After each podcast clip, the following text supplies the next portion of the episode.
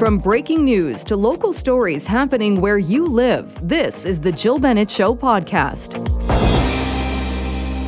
Good afternoon, and thank you so much for being with us on this very busy Friday afternoon. We are going to have several updates during the program today on fires burning in this province, as well as what is happening with the evacuation of much of the city of Yellowknife in the Northwest Territories. Many people from that city making their way to Alberta, some coming here to B C. But we are starting today looking to West Kelowna and what is happening with a large wildfire burning in that area. We We know that people are anxious to know the status of their home while we have teams who are looking towards the future and what recovery will look like.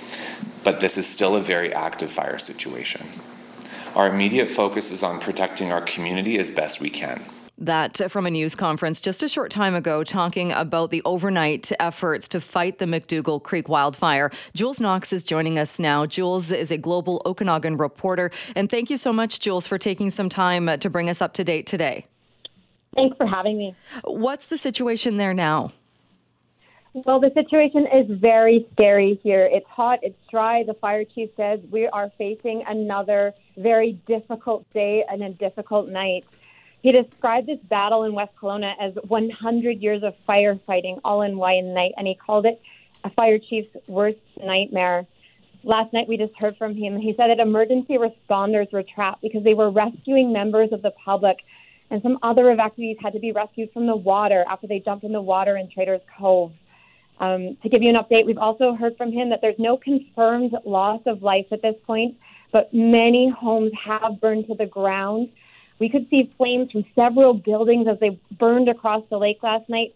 Now, officials won't confirm any numbers at this point. When he when asked if it was dozens, the fire chief says he wouldn't say yet. He said he wants to do this properly, but he called the losses absolutely gut-wrenching. And, uh, and Jill, some of the footage I know that your crews are gathering and people in the area are, are taking from even across the lake. Like you said, in some of those in some of those videos, you can see the homes burning. But uh, like you said, so we're going to have to wait a while, I suppose, until they figure out or they, they give a better idea on those numbers and potentially how much has been lost. That's right. We're going to have to wait to learn because this is an active fire still. They don't have the resources necessarily to go um, send somebody to the ground there and figure out the homes that are lost. They're also still within that area. They're still facing spot fires. Power lines are down. It's not safe to send in those resources to uh, count the homes that are lost right now. And and they're they're still battling the blaze. And I think that's the main priority here. Um, we just learned about new evacuation orders in Lake Country. So this fire. While we're, they haven't been able to say with certainty that it jumped the lake, certainly they said that the evidence suggested that it probably did jump the lake, and it has since sparked fires in like in McKinley Landing and uh, Wilden in Kelowna. So it's very scary. Many resources are being pulled in. You can see firefighters from all around our province right now um, just battling and getting here. There's going to be a surge within the next twenty-four hours of resources coming in because these firefighters have been working nonstop. The fire chief himself said he was on the front lines at two a.m. last night, and he said it was the firefight of his career, of everybody's careers. He describes the risks that they were, that he said he couldn't hold his crews back from taking those risks to try to save lives, to try to save properties. It was a very scary night for all involved. And like you mentioned as well, and uh, the fire chief addressed this at that news conference, the fact that uh, fire crews were helping to uh, rescue some people that stayed behind. And, and I would imagine people stayed behind not knowing uh, exactly what was happening. And the fact that this fire grew from, I think it was eleven hundred hectares to it's now sixty-eight hundred hectares. So a lot of growth over, overnight. Uh, but I also heard uh, one of the, the officials at the news conference saying, thankfully, a lot of people did evacuate in a very orderly fashion. What's it like there, or as far as where are people going that are now having to leave those areas? Well, I think that a lot of people have other places, friends and family to go to. Um, we were at the evacuation center initially yesterday, and this was before more places had rolled out, out the evacuation orders. Uh, but when I was speaking with some of the officials there, they actually said that a lot of people register online um, to receive those services, and then they tend to go to friends or family. So I think right now at this point, a lot of people have friends or family they might be able to stay with in Kelowna. Um, they have opened up Prospera Place, which is kind of like our main hockey rink here, um, as group lodging for options, as options for people that don't have anywhere else to go. Um, and but as you know, it's peak tourist season in the Okanagan, so hotels and accommodation are booked. So there's not a lot of options um, available for officials to find them lodging elsewhere. And Jules, like you said, this is still a very active fire, and firefighters, uh, more resources coming to the area. Uh, what is it like in the area as far as smoke and and just generally uh, how it's how it's feeling there today? It's smoky. I would say that it's like the shadow, the cloud over the city. Like I'm downtown Kelowna right now, and you can just see the fire. You can't go downtown, you know, like looking across the lake and you just see West Kelowna, all this fire. You look in the other direction, there's more smoke. So it's a very heavy feeling. I I think everybody here knows somebody that's been evacuated or under alert or nervously watching, fear, fearing, legitimately fearing for their home. And many people don't know if their homes are still standing right now. And they might not. When we were speaking with officials yesterday, they said people need to leave and we don't know when they're going to be able to go back. Well, Jules, I appreciate, I know it's a busy day for you today as well covering this. So thank you so much for joining us. Thanks for having me.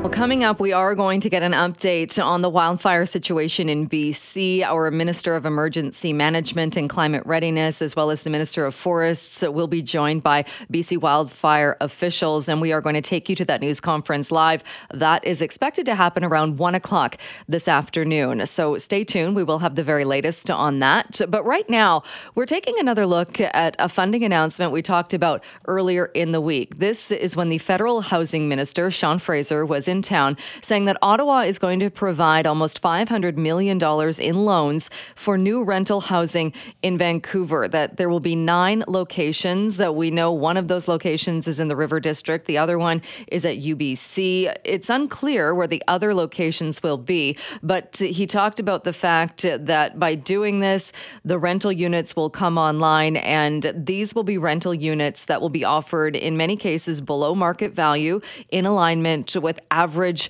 salaries. And he said they would also be offered at thirty percent of the median household income. Well, it all sounds great, but is this really something that can be done? Well, John Stovell joins us now, the C E O of Reliance Properties. Thank you so much for being with us today. Yeah, good afternoon. I'm curious your thoughts on this because there weren't a whole lot of details about how this was going to go ahead. I know there were some concerns as well that this is a fund that development companies could apply for loans, but they might also have to show that the project had already been approved to get to the loans. What is your take on this announcement and this almost five hundred million dollars? Yeah, I mean, you know, on the face of it, it's it's always welcome when when, when any level of government, particularly the federal government, who's been kind of AWOL on, on the housing matter for years, you know, does step up and try to make things, you know, more achievable to build rental housing. I do question whether this is really new funding. As as I read the coverage, it seems to me that it really is is is being done through um, Uh, C M H C's, you know, the government's mortgage insurer lending arm, uh, existing R C F I program. And given that some of these projects are already under construction, I, I and, and those programs do require a level of affordability to receive, uh, you know, inexpensive financing, I, I think these may well just be projects that are already, you know, running through the government's existing systems. And, I, and I'm a little bit skeptical that the government federal government's come under the gun in recent weeks for, for kind of being, you know, indifferent to housing issues and are really just kind of announcing things that are already going on. But I mean, I guess the positive thing about it is it shows that, you know, we've got their attention. I think really for the federal government to get serious about addressing housing issues, they they, they, they need a much more broad-based syst- systemic response to a whole number of issues that are that they administer that are that are putting downward pressure on our ability to build new rental housing that's affordable. Uh, well, and the housing minister did talk about the fact that uh, he was excited and uh, saying that uh, it was time that the federal government get back involved with housing. Uh, so when you talk about other things that uh, the federal government government needs to do, what would what would that look like? Yeah, I mean, you, do, you know, you, you don't need to go too far to, to find some of these ideas. I mean, you know, my, my role in the Urban Development Institute over the years and as past chairs, we, we've made many, many submissions to federal housing ministers over the years about things that they can do directly.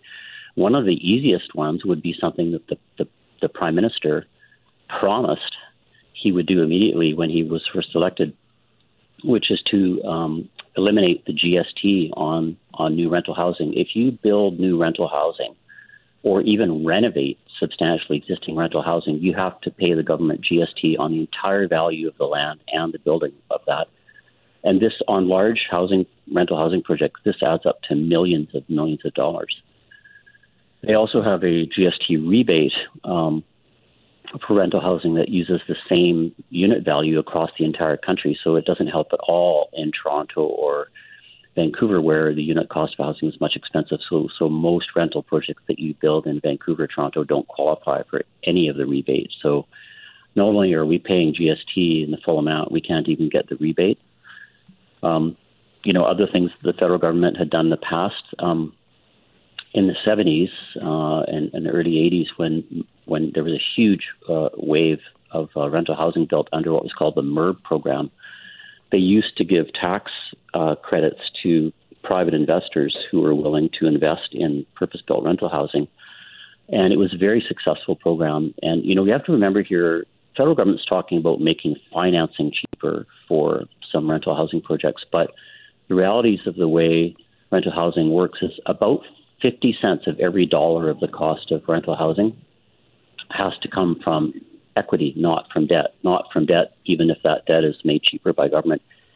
Somebody has to decide to put their own investment money in, in into that unit, and for, you know, fifty cents of every dollar to build a building. So a five hundred million dollars rent-a-building, somebody has to come up with two hundred fifty million dollars. And, and typically that's been, in Canada in, in a recent decade, that's been pension funds like B C Employees Pension Fund, Ontario Teachers Pension Fund, so on.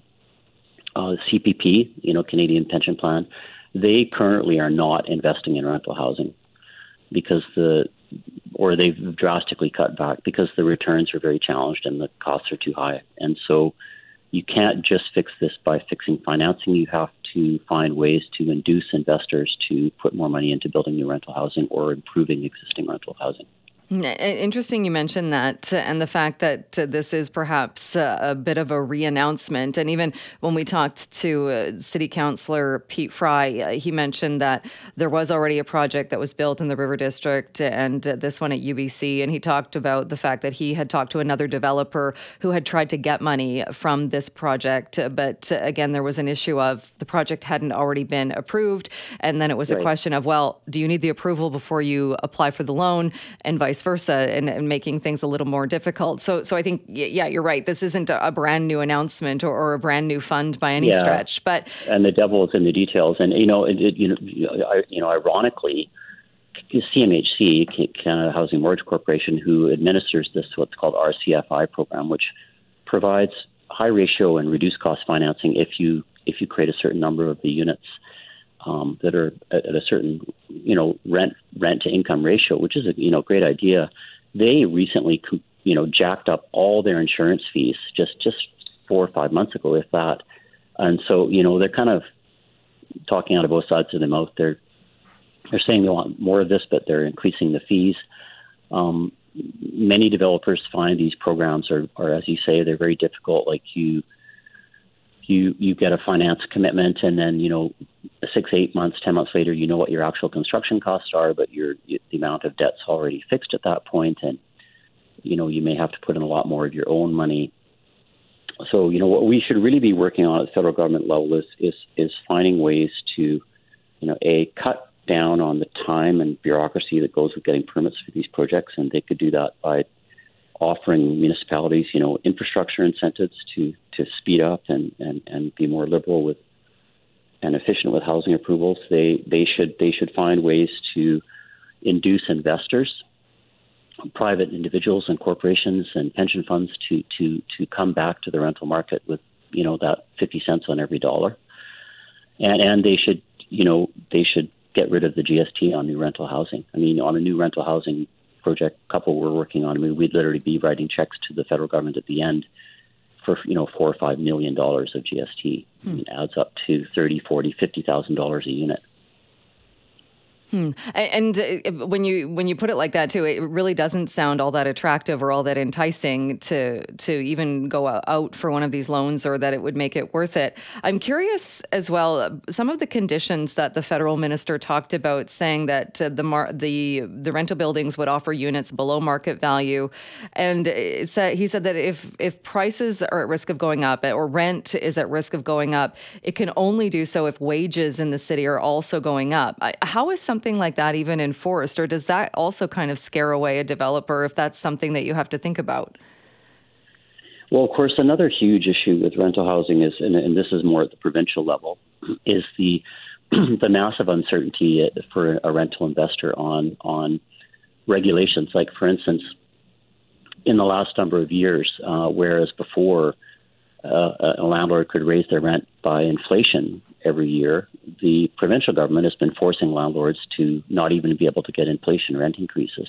So, um, you know, the government meddling in, in, in trying to hold rents below market or tie them to wages or something is quite concerning. And I find it interesting that, that we talk about, you know, all rent being, all rentals being unaffordable. But the reality is all rentals are rented. The, the vacancy rate in Vancouver is one percent or less. So there are people, and, and you know, every single unit is rented and, and often has a lineup. So are they really not affordable? Should should they be more affordable? Should we try to get more of them to be at lower rents? For sure. I mean, there's many people who who who can't, you know, make it in Vancouver, but but having government try to force um, landlords into offering units um, at below what the market will bear is all that's going to do is drive investment away from the rental housing sector. And as I said, fifty cents of every dollar of the cost of rental housing has to come from somebody choosing to take the money they've earned and, and invest it in rental housing. So I'm, I'm, a, I'm not a proponent at, at all of the government trying to tie rents to wages or something, because if, if, if, if, if you were to tell a landlord you can only rent at, you know, holistically at, at you know, you know, where somebody's rent is only thirty percent of their wages, nobody will build any new rental housing. Right. And and so, and, and just kind of to sum up as well, some of the things that you mentioned then, the removing of the G S T uh, regulation, that type of thing, it sounds like there could be other things that the federal government or governments at other levels too could be doing if they really wanted to make this more attractive and get people uh, interested more in building more rental housing. Yeah, they all can. And, and you know, the, the, there's been plenty of reports published in, in recent months out of E D I and other Ryan and other tax advisory group that the the percentage of costs of, of a new housing unit, um, if you add up all the government charges um, that are coming against creating that housing unit, it's something like twenty, between twenty and twenty-five percent of the total cost now. Hmm. So the first thing the government should do is try to get their hand out of the cookie jar. And and stop trying to, to, to take so much, you know, money away from the formulation of housing, and make it easier for uh, investors and developers to build housing and compete with each other and, and drive down the cost of, of housing. And if you, if you only want to measure one thing, like forget all the announcements and all the statistics, just look at one thing. In any community, as long as the vacancy rate is below three or four percent, you've got a huge housing problem. So while all these announcements keep getting made about this types of financing and this grant and this program, all the while that vacancy rate has remained at around one percent. And until we see that vacancy rate climb, it's all just talk. John Stovell, thank you so much. Always great to have you on the show. Thanks for doing this today. Okay, thank you. Well, the numbers continue to grow. More than twenty-three thousand five hundred British Columbians are now under evacuation alert. There are about four thousand five hundred British Columbians under an evacuation order, and it is expected those numbers will get bigger given the fire activity that we're seeing now and the potential for more fire activity throughout the weekend. Well, joining me now is Angus Dunlop. Angus Dunlop was in West Kelowna last night. That is the area now under an evacuation order. Angus, thank you so much for taking some time to be with us today. No problem, Jill. Thank you for uh, for having me on. Uh, can you tell us how things unfolded? Well, yeah, I'm, I'm close to the top of, of Rose Valley Estates, which is at the top of uh, West Kelowna. And, and we, so throughout the day, we heard the air traffic dropping buckets into Rose Valley Reservoir. And it just, you know, ramped up in the in the afternoon as, as winds picked up and, and things got um, a lot more radical quickly. Could you see the fire from where you were? Uh, not until we left. Um, the McDougall Rim or McDougall Ridge is, is sufficiently behind us that we could only see the smoke plume until about seven o'clock at night when things had blown sort of further north towards Trader's Cove, uh, which is as an elevation down below us. And at that point, yes, we could see the flames um, actively, which is, you know, ramps up the tension exponentially. Oh, I, I can only um, imagine. And at that point then, how did you find out that the fire had moved to the point where there was now an evacuation order and you had to leave? Well, I, I use the, the B C Wildfire Service app um, because it's just part of living in the Okanagan um, now, which notifies me of things in the area, but also local media outlets were, um, you know, covering these sorts of things extensively. So as various neighborhoods and streets were, were being upgraded from alerts to orders, uh, we were just sort of staying on top of it out of caution. How long have you lived in the West Kelowna area? Um, twenty, twenty-three years. All right, so you would remember you you've been through, I would imagine, maybe not to this extent, to, to this to this level, but been through uh, forest fires and alerts in the past. A hundred percent. I mean, we I, were well very pedestrian in, in simply watching the two thousand three fire as it swept through Southeast Kelowna. Uh, but you know, subsequent to that, there's been. Well, quite honestly, a half dozen major incidents on the west side. This is the third time we've been formally evacuated, and, and there's probably been three or four other years where there's alerts that didn't fully impact us, but uh, unfortunately we're getting pretty seasoned at it. Hmm. And where did you go then when you did find out that you had to leave and uh, get out of that area? Where did you go and what was that like when people started leaving? Well, it, it, it wasn't as chaotic as I had expected when people were leaving, but I think throughout the day, some people were leaving sooner than later, so there wasn't a lot of traffic chaos. But um, we went downhill and over the bridge. You know, we had many friends locally going, hey, if you need a spot, but we went a- across the bridge into town, and then we're in, in the southern area of Kelowna. For any of your people that know Kelowna, we're sort of south of the hospital down towards the El Dorado Hotel and, and stuff like that. So hopefully out of the firing line. Hmm. And with the, the flames, like you said, then when you saw the flames when you were you were leaving and getting out of there, um, what was that like? Because I, like you say, you've kind of gone through this before, and we talk about wildfires every every year and people being told, have what you need to take with you in case you need to get out quick. But uh, talking about it is one thing. Actually being in that scenario where I guess you're grabbing whatever you can or you've organized that and hopping in a vehicle and, and just getting out of that area. Is is got to be pretty stressful.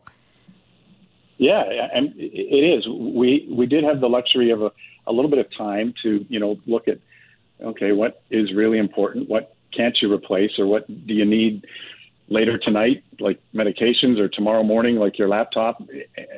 Um, but, you know, w- when we decided finally to get out of Dodge, it wasn't until you we were, you know, literally co- crossing the bridge and looked over our shoulder back back up to our neighborhood and go, wow, that's that's a crazy scene. That's apocalyptic.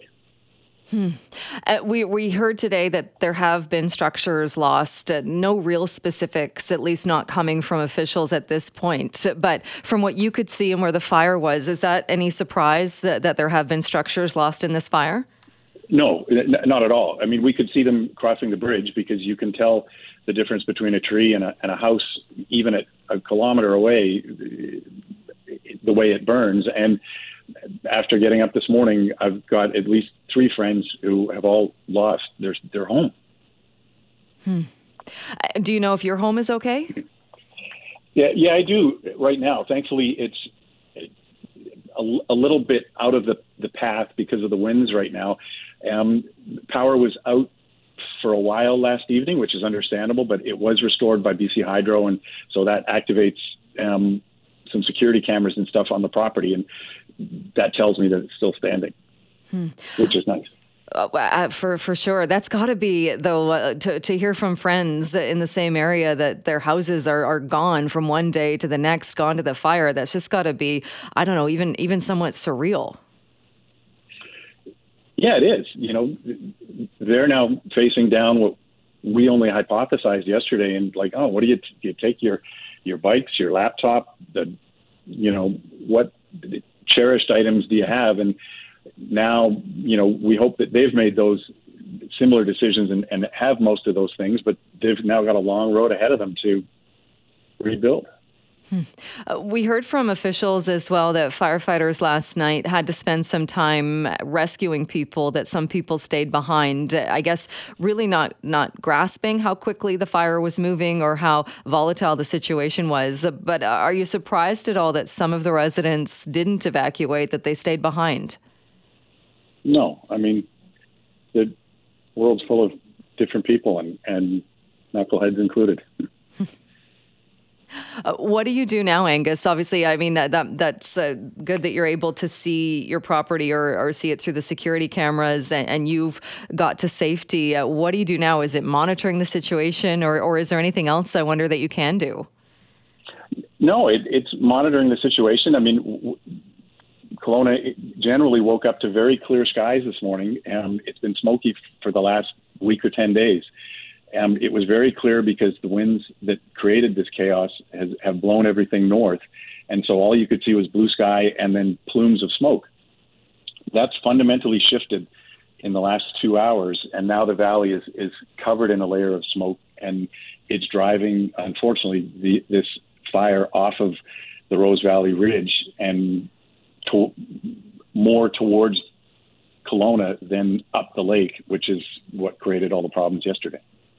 Hmm, that's got to be something to see, and watching that, like you said, going from blue sky and now to, to such a change in such a, smart, uh, a short amount of time. Yeah, I mean, the winds are, are ferocious right now. It, you know, the whitecaps on Okanagan Lake um, are are there, but the, the winds, you know, they they don't indicate how strong the winds appear to be right now. It's it, which is the real culprit in all this. Well, Angus, I'm glad that you were able to get out and get out of the area in time, and that your house is still standing, although, like you said, not the case for some of your neighbors. Thank you so much for taking the time for joining us today, and stay safe. Well, thank you for your concern about the um, Okanagan Valley, and, and you as well. Joining us now to talk about the McDougall Creek fire and what is happening in the West Kelowna area is West Kelowna Mayor Gord Milsom. Mayor, thank you so much. I know it's an extremely busy and stressful day, so thank you so much for taking some time. Yeah, no problem. Uh, yeah, I'm glad to be with you here. Thank you. What can you tell us at this point? We know that officials have said there has been significant structure lost. The good news is that at last, at the last news conference, they said there was no loss of life reported at this point. What can you tell us about the structure loss and the damage caused by this fire? I I can't give you any specifics because they haven't been provided to me, uh, and uh, I hopefully I'll, I'll have some of that information in the near future. But certainly it is uh, it's a real sad situation. Anytime there is any loss of homes, it's it's very devastating for the families involved. Uh, but I I can't provide any numbers at this time. All right. So we did talk to a resident earlier who he was one of the many people who were caught in that evacuation order and had to leave. He said that he could confirm that his house was still standing, but some of his friends, they knew that their homes had been lost. So how do you even brace people for the fact that they could be getting this news that their homes are some of those structures that have been lost? Well, uh, yeah, that's a, that's a, that's a tough one. I I know myself. I just uh, I was in a uh, shop recently, and, and there was a lady sitting down, and she was uh, she was crying, and I, I approached her and said, you know, you know, are, are you okay?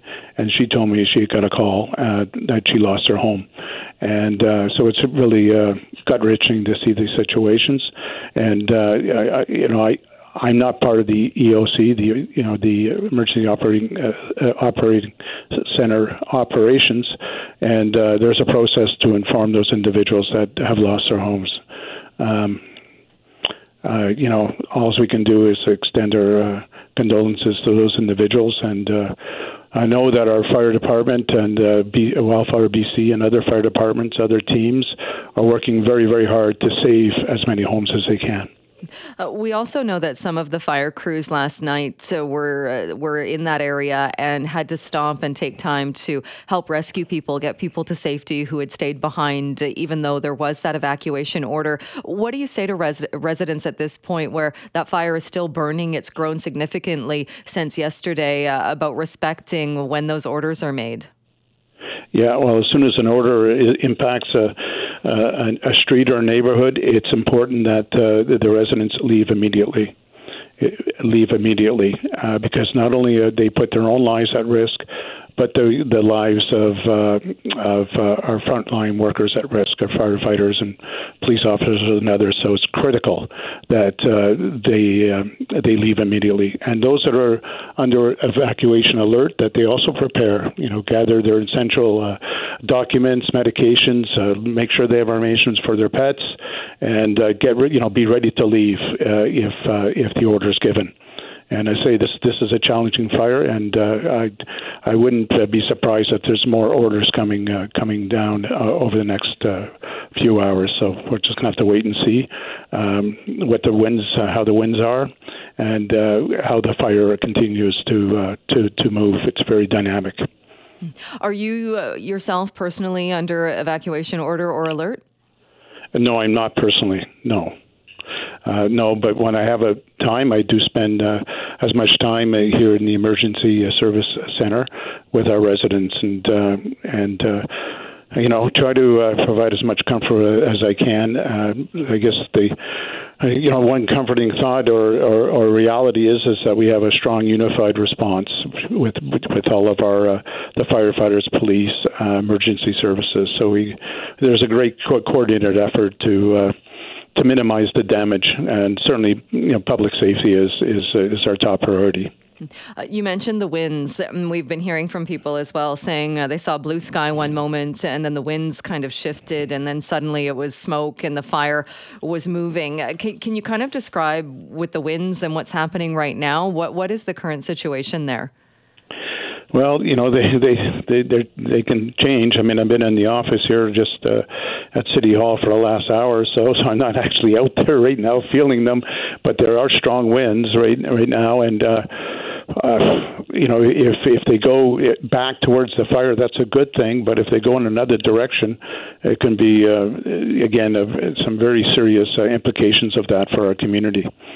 Um, so very very uh, dynamic situation, very fluid. And uh, it's going to be challenging uh, throughout the day and throughout the evening as well. Uh, certainly, uh, people in that area, probably yourself as well, have been uh, under evacuation alert before. Uh, we were talking earlier that this is actually the twenty years. It's been twenty years since the Okanagan Mountain Fire that uh, destroyed, yeah. I think it was almost two hundred forty homes in two thousand three. Uh, were the conditions extremely dry, or what, what were things like uh, leading up to the start, or just before this fire started? You mean uh, the fire right now, the McDougall Creek fire, our fire, extremely dry. Definitely here uh, within the uh, central Okanagan, you know, we've had temperatures, you know, mid mid thirties, which actually happens quite quite often in the month of August.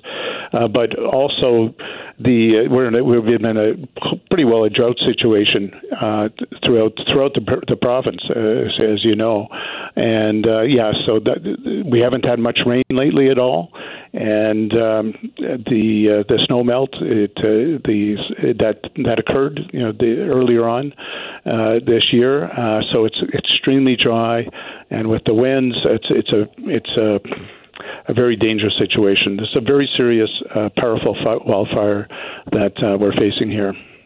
And you mentioned that residents should be uh, ready or should perhaps anticipate more orders. So do, do you think with the, the fire, the growth that we've seen now, uh, last uh, check, uh, officials were saying it was burning at about six thousand eight hundred hectares. Uh, is it your understanding that, uh, that that could grow, that there could be potentially then more orders? that's a very strong possibility that that will take place. Yes. And where is everyone going? I, I know as well that this is a, a very popular time in West Kelowna and Kelowna as far as the tourist season. And with this happening so quickly, are there places uh, that people are able to go? Yeah, there are group lodging uh, the, uh, places uh, here. Uh, there's a the gym on the West Bank First Nations land that uh, they've made available. And I do believe Prospera Place, there's going to be some group lodging there as well in Kelowna. Uh, but really, you know, if, if folks can find, uh, evacuees can find uh, some lodging with friends or family, uh, that would be, you know, ideal. Um, I believe it. Most of the hotels and are, are pretty well full with with t- tourists. Uh, so there is some lodging available, but it's it's uh, it, it it may be uh, a greater problem than it right now if there's more uh, evacuation orders. Uh, we heard uh, through a statement, the Premier put out a statement earlier today uh, saying that uh, our hearts are with the people, the communities that are being affected by wildfires. Uh, others have questioned why he has not declared a province-wide or a state of emergency. Do you think there needs to be a state of emergency declared province-wide? No, I, I I can't speak to that. You know, we declared a, a local state of emergency here for the city, and uh, I leave. You know, I do appreciate, by the way, the support we've been receiving from the province. I received calls from Minister Ma as well as from the uh, the Premier. Uh, but no, I leave. Uh, we're kind of focused on uh, our situation right here, right now, and uh, I think you'd probably best ask uh, the uh, the Premier that question. All right, Mayor Milsom, thank you so much. Uh, again, I know it's a very very busy time, so thank you so much for your time. Okay, thank you.